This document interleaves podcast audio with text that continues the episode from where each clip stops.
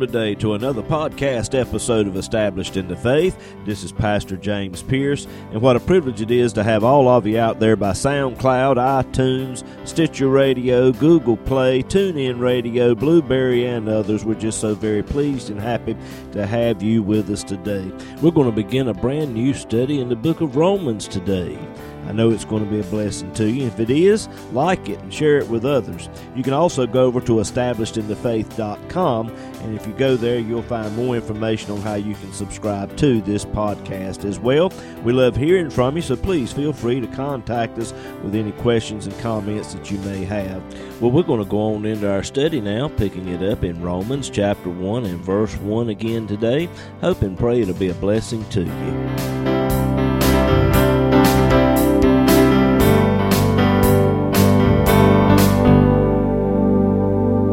Let's begin again tonight in Romans chapter 1 with verse 1. Romans chapter 1, verse 1. Paul, a servant of Jesus Christ, called to be an apostle, separated unto the gospel of God. Last week we looked at the apostle Paul. He was born and raised in the city of Tarsus, which was an educational city. It was the home of a well-known university. Paul, being born and raised in that city, went to that particular university. He sat at the feet of a man by the name of Gamaliel.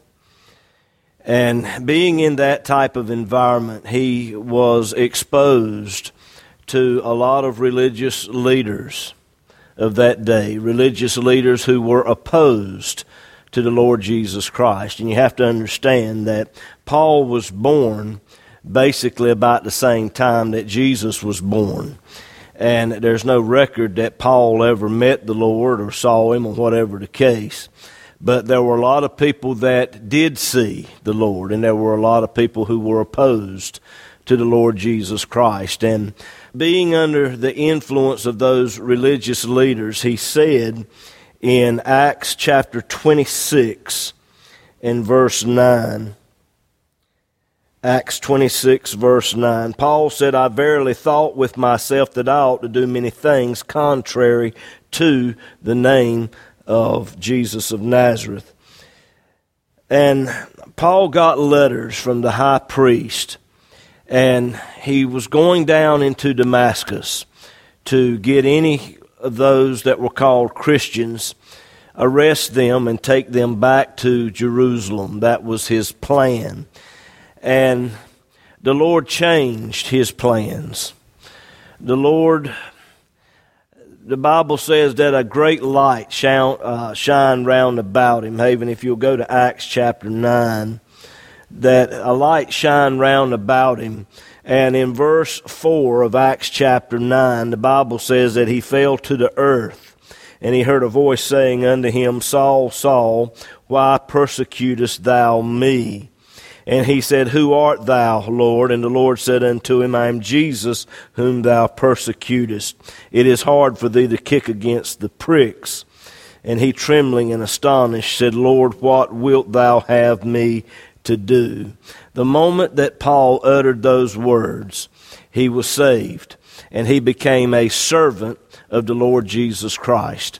Romans chapter 1 and verse 1, Paul said, Paul, a servant of Jesus Christ. Now, the Greek word for servant is doulos, and it means a servant or a slave, one who is the entire property of another. A servant would serve his master in total disregard of his own interest, and his will was swallowed up in the will of his master. Whatever his master wanted him to do, that's what he would do. And, you know, when you think of a slave, we think of something that's unfortunate. We think of a person that's being treated like an animal, a person that is being forced to do things that they really don't want to do. But living for the Lord, being a servant of the Lord Jesus Christ, is not like that at all. It's a 180-degree difference being a servant of the Lord. Haven, if you will, go to Revelation chapter 22. We just finished up our study in the book of Revelation. But just a few weeks ago, as we were studying the 22nd chapter of Revelation, we run across something there, and I just want to mention it here while we're talking about serving the Lord. Revelation 22, verse 3. Revelation 22, verse 3.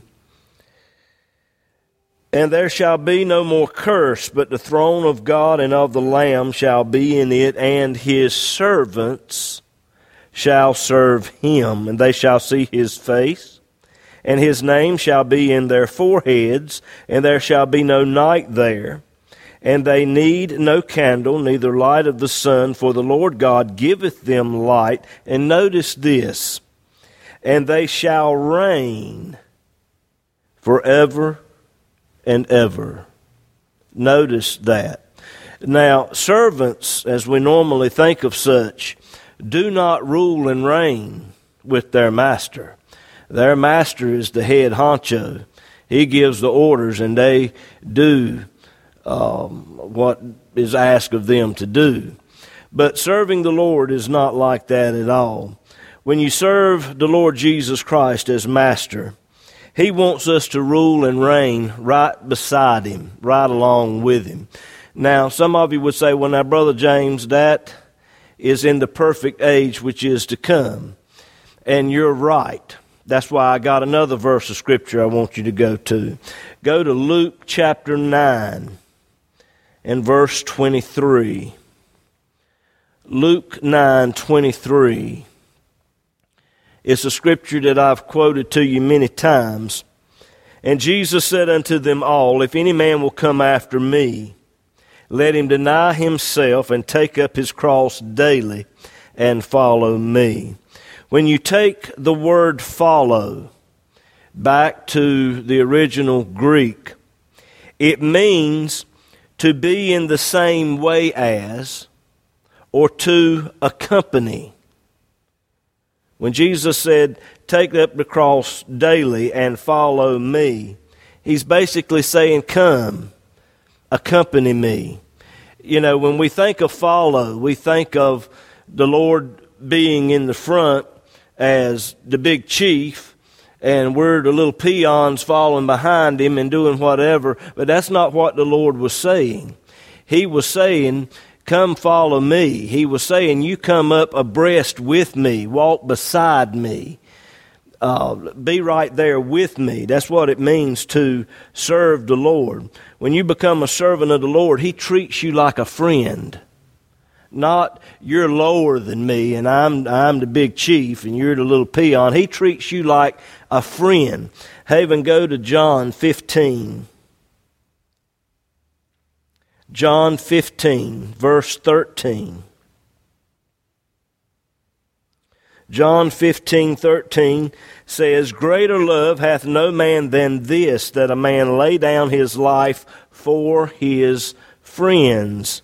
Ye are my friends, if you do whatsoever I command you. Now that sounds like a servant.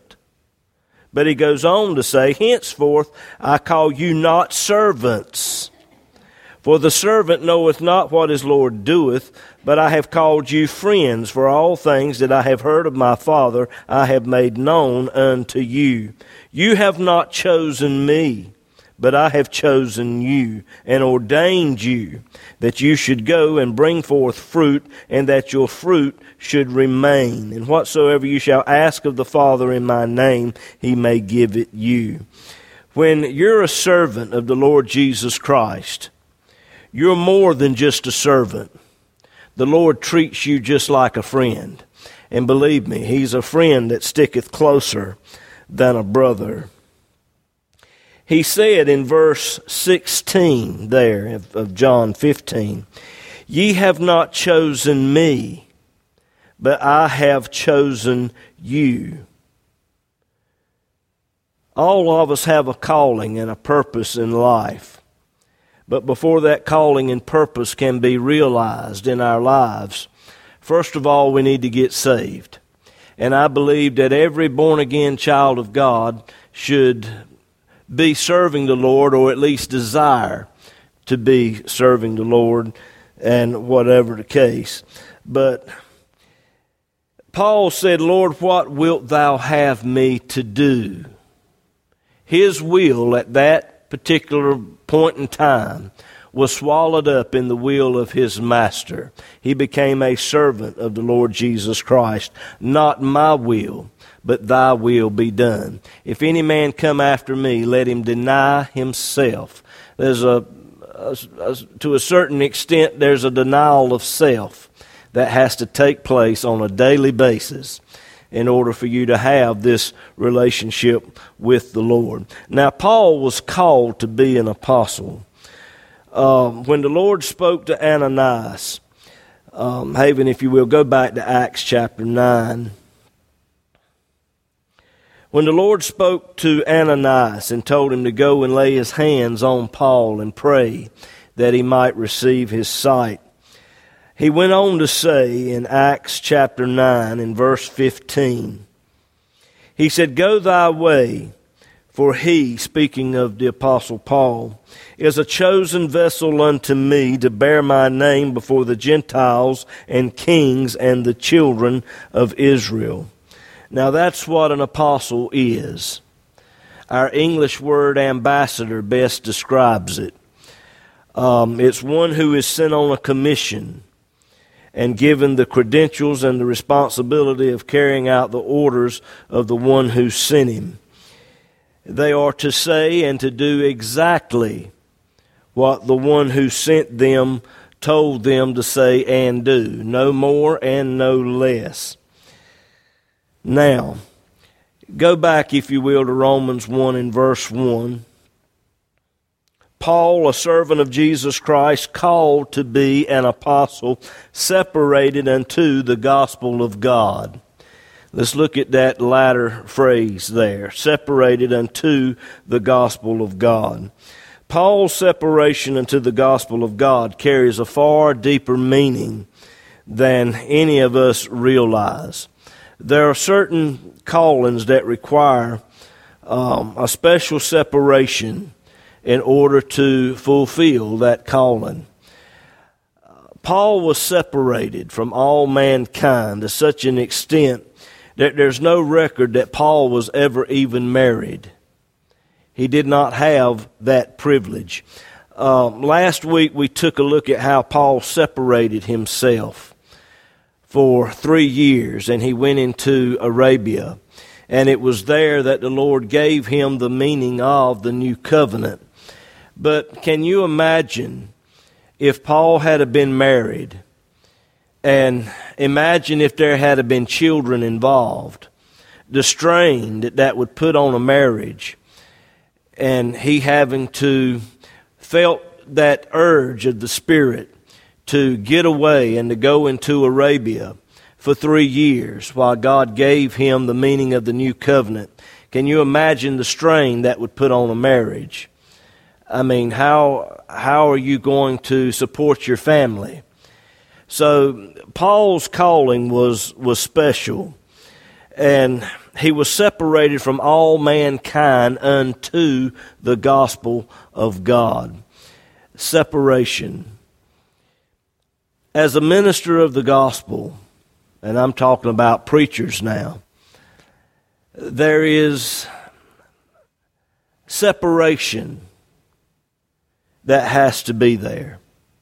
A wall, if you will, has to be put up between the preacher and the congregation. The preacher's always been put up on a pedestal as being the one who sets the example. And that wall has to be there. I think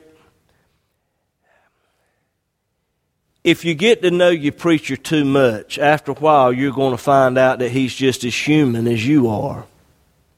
You're going to find out that your preacher has faults, that things can get under his skin. And after a while, you'll lose respect. So the preacher's not trying to hide anything, but that wall has to be there. There has to be separation. That's why I don't go to your house and eat with you on Sunday. That's why I don't invite you to come and eat with me. That's why I don't go fishing or hunting with none of you. Nothing wrong with fishing and hunting, but I'm not your buddy.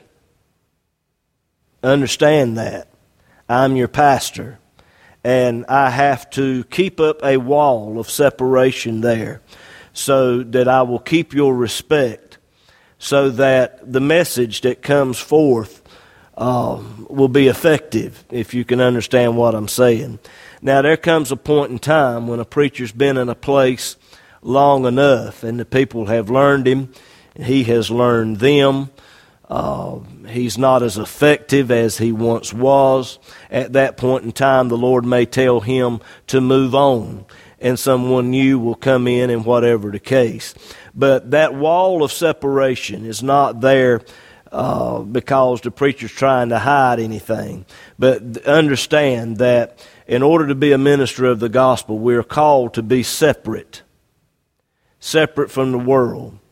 The Apostle Paul didn't have any hobbies. He didn't go to ball games and that sort of thing. He was separated. I don't think any of us can understand what was asked of this man to do.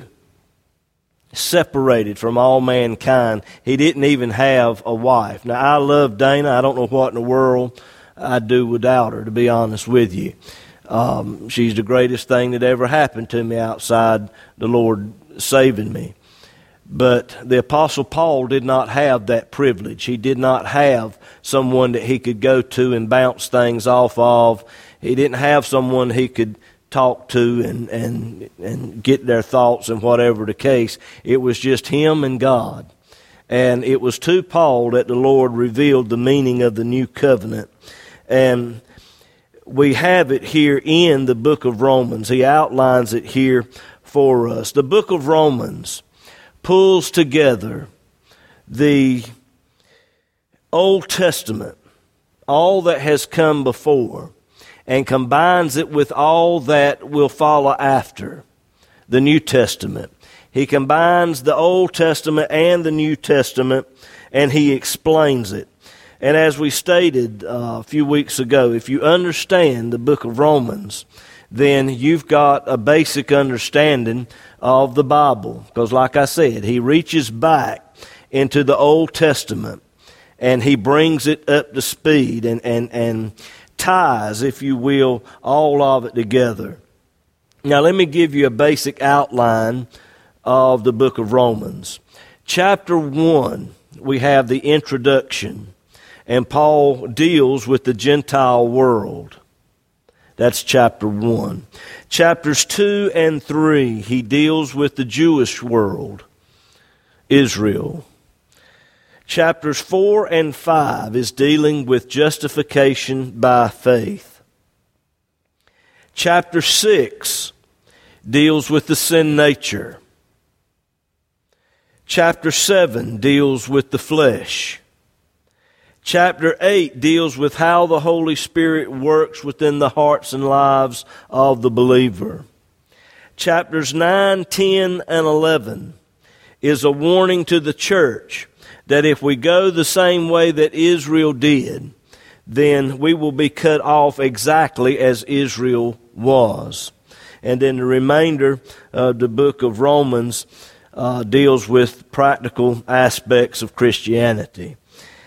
Now, Paul, a servant of Jesus Christ, called to be an apostle, separated unto the gospel of God. Now, what is the gospel of God? Well, the word gospel means a good message or the good news. And it concerns, if you will, look at verse 3 of Romans chapter 1. It concerns his Son, Jesus Christ our Lord, which was made of the seed of David according to the flesh, and declared to be the Son of God with power according to the Spirit of holiness by the resurrection from the dead.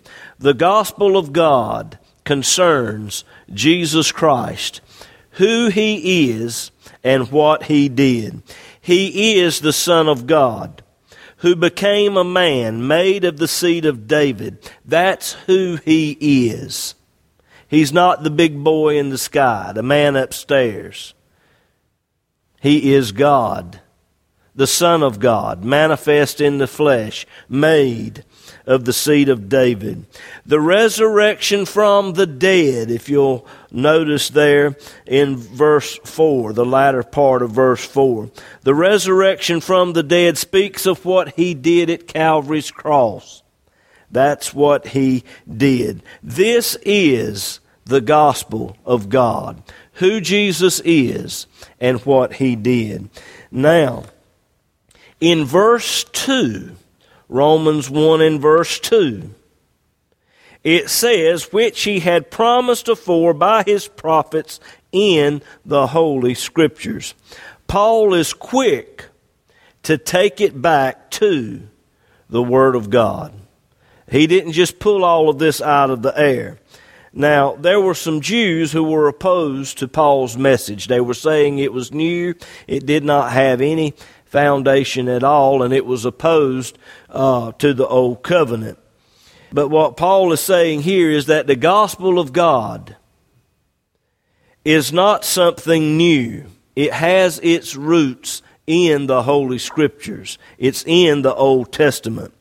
And everything that we preach, everything that we teach must come from the Word of God. If it does not have its foundation in the Word of God, it's best for us to just leave it alone. And understand it. Paul takes it right back to the Word of God. The Holy Scriptures were written by men, prophets of old, but it was as they were moved upon by the Holy Spirit. The Holy Spirit moved upon those men of old, and they wrote down exactly what God wanted them to write down. The Holy Spirit searched through their vocabulary and chose the exact word of what he wanted said. Now, I want you to think about that. The Holy Spirit, as these men were writing the Word of God, searched through their vocabulary and chose the exact word of what he wanted said. Jesus said in Matthew 4 and verse 4, when he was tempted of the devil in the wilderness. Matthew 4, verse 4. He answered and said, it is written, man shall not live by bread alone, but by every word that proceedeth out of the mouth of God. Every word. That's why I've told you before, there's a lot of different versions of the Bible out today. And they're thought-for-thought translations, paraphrases, that sort of thing. The King James Version is a word-for-word translation out of the original Greek and Hebrew language. It's about as close to the original text as you're going to get. And whenever you're studying, it's best to take whatever you're studying.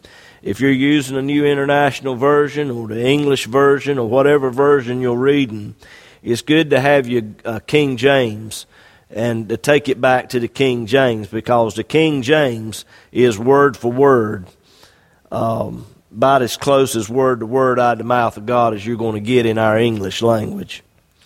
The gospel of God was the promise of the Old Testament.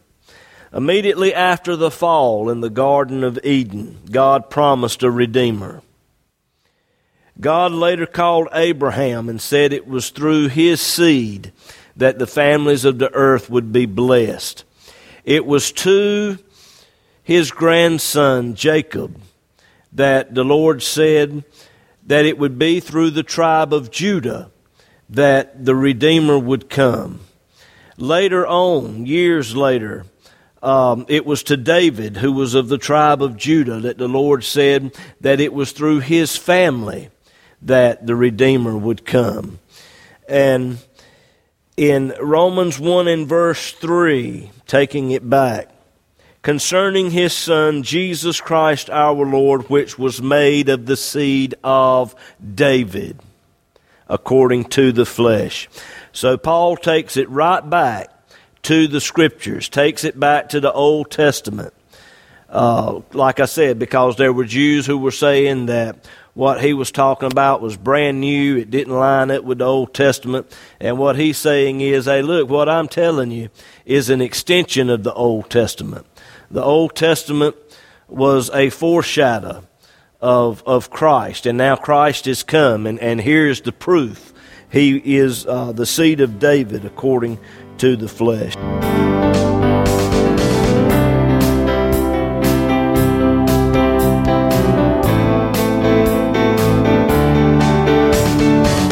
The program today has been a blessing to you. We hope and pray that you'll share it with others. This podcast has been made possible by the prayerful and generous financial support of listeners like you.